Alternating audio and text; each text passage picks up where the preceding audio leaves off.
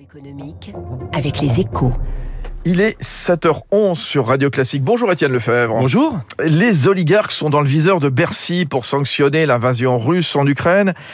Mais saisir leurs avoirs et leurs biens, est-ce que ça sera aussi simple que ça? Oui, la traque est lancée avec la volonté de toucher au cœur le pouvoir russe en s'attaquant aux biens des personnalités proches du Kremlin. Yacht, villa, liquidité, aucun oligarque ne passera entre les mailles du filet, assure Bruno Le Maire. Bercy se voulant à la pointe du combat mené par l'Europe et les États-Unis. Une task force composée de la Direction générale des finances publiques, des douanes, du renseignement financier, Tracfin, est à pied d'œuvre. Objectif, identifier les cibles.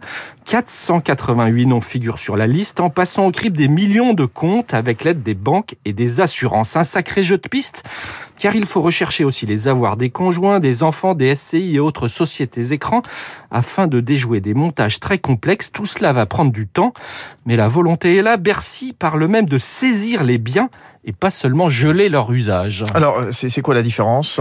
Eh bien, le gel est une limitation temporaire du droit d'accès à ces ressources qui cesse quand la sanction est levée. Là, il s'agirait de confisquer. Vous perdez la propriété du bien. Problème, pour y parvenir, il faudrait changer la loi. Des travaux sont d'ailleurs en cours avec la chancellerie. Et même dans ce cas de figure, des recours resteraient possibles pour atteinte au droit de propriété, sauf à contester la légalité de l'origine de ce droit. C'est la notion de bien mal acquis ou à s'appuyer sur un règlement européen supérieur. Une chose est sûre, les oligarques ne manquent pas d'outils juridiques et de moyens pour échapper à cette traque.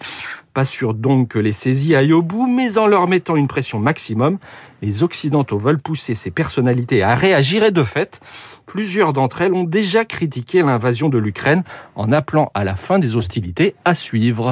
Comme vous dites, euh, merci beaucoup Étienne Lefebvre. Bonne journée Étienne Lefebvre, éditorialiste aux échos. Il est 7h13 sur Radio Classique. À suivre l'invité de l'économie, Olivier Babot, le président de Sapiens.